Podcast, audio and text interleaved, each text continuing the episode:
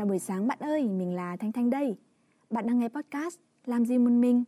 Nơi mình muốn cùng bạn dành thời gian cho bản thân, học cách làm bạn với chính mình và chủ động hạnh phúc từ chính những lúc một mình.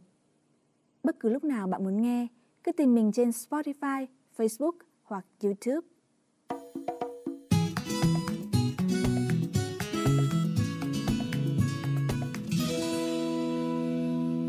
Ngày hôm nay của bạn thế nào?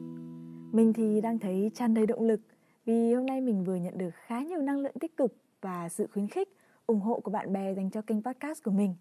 Cảm ơn mọi người nhiều. Và mình đã làm ngay số podcast tiếp theo.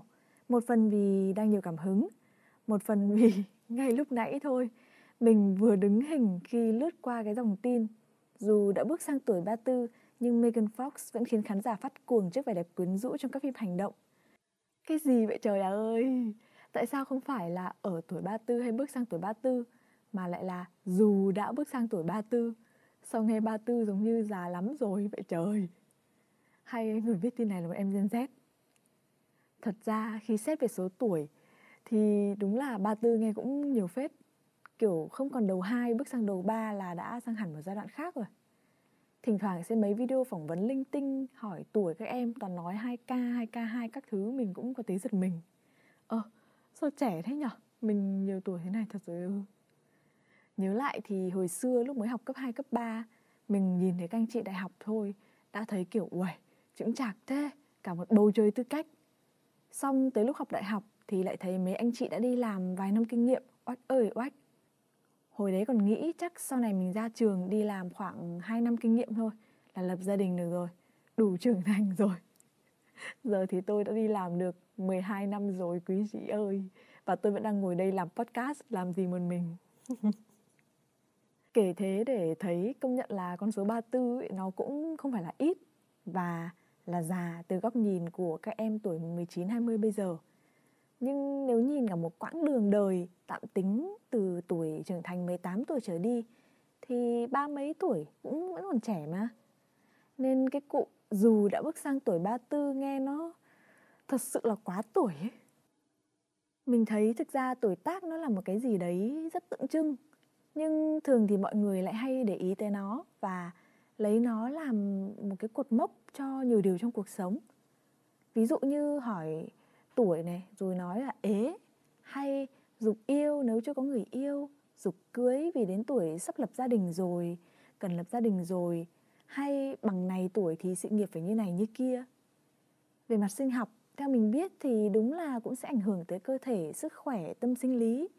Ví dụ như sau tuổi 30 thì mình thấy đúng là sức khỏe của mình nó cũng khác hẳn so với hồi hai mấy thật.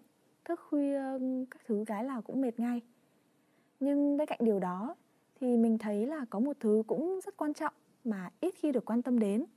Đấy là tâm hồn, nhận thức, tư duy của mình phát triển và trưởng thành tới đâu rồi? Mỗi người sẽ có sự phát triển khác nhau, tùy theo điều kiện, môi trường sống, văn hóa gia đình, sự giáo dục, sự trải nghiệm và kinh nghiệm sống khác nhau, đúng không?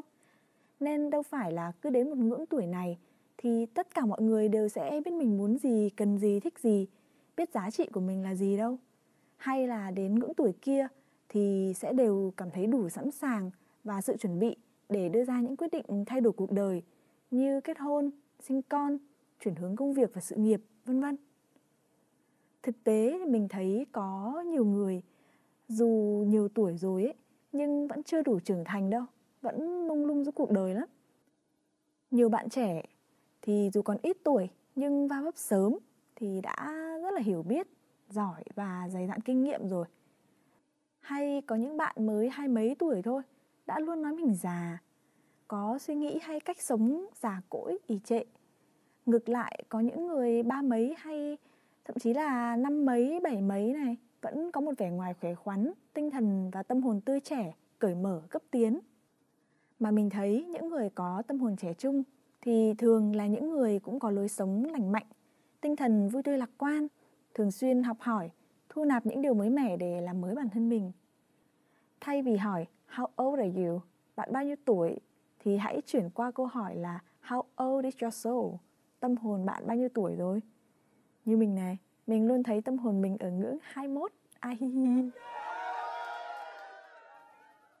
xác định một độ tuổi như một mục tiêu và một động lực để mình thực hiện một điều gì đó thì mình thấy cũng tốt thôi nhưng nó nên xuất phát từ sự thấu hiểu và mong muốn thực sự của bản thân mình chứ không nên từ một cái chuẩn mực ngầm của xã hội hay áp lực của những người khác đặt lên mình, dù đó có là những người thân thiết đi nữa.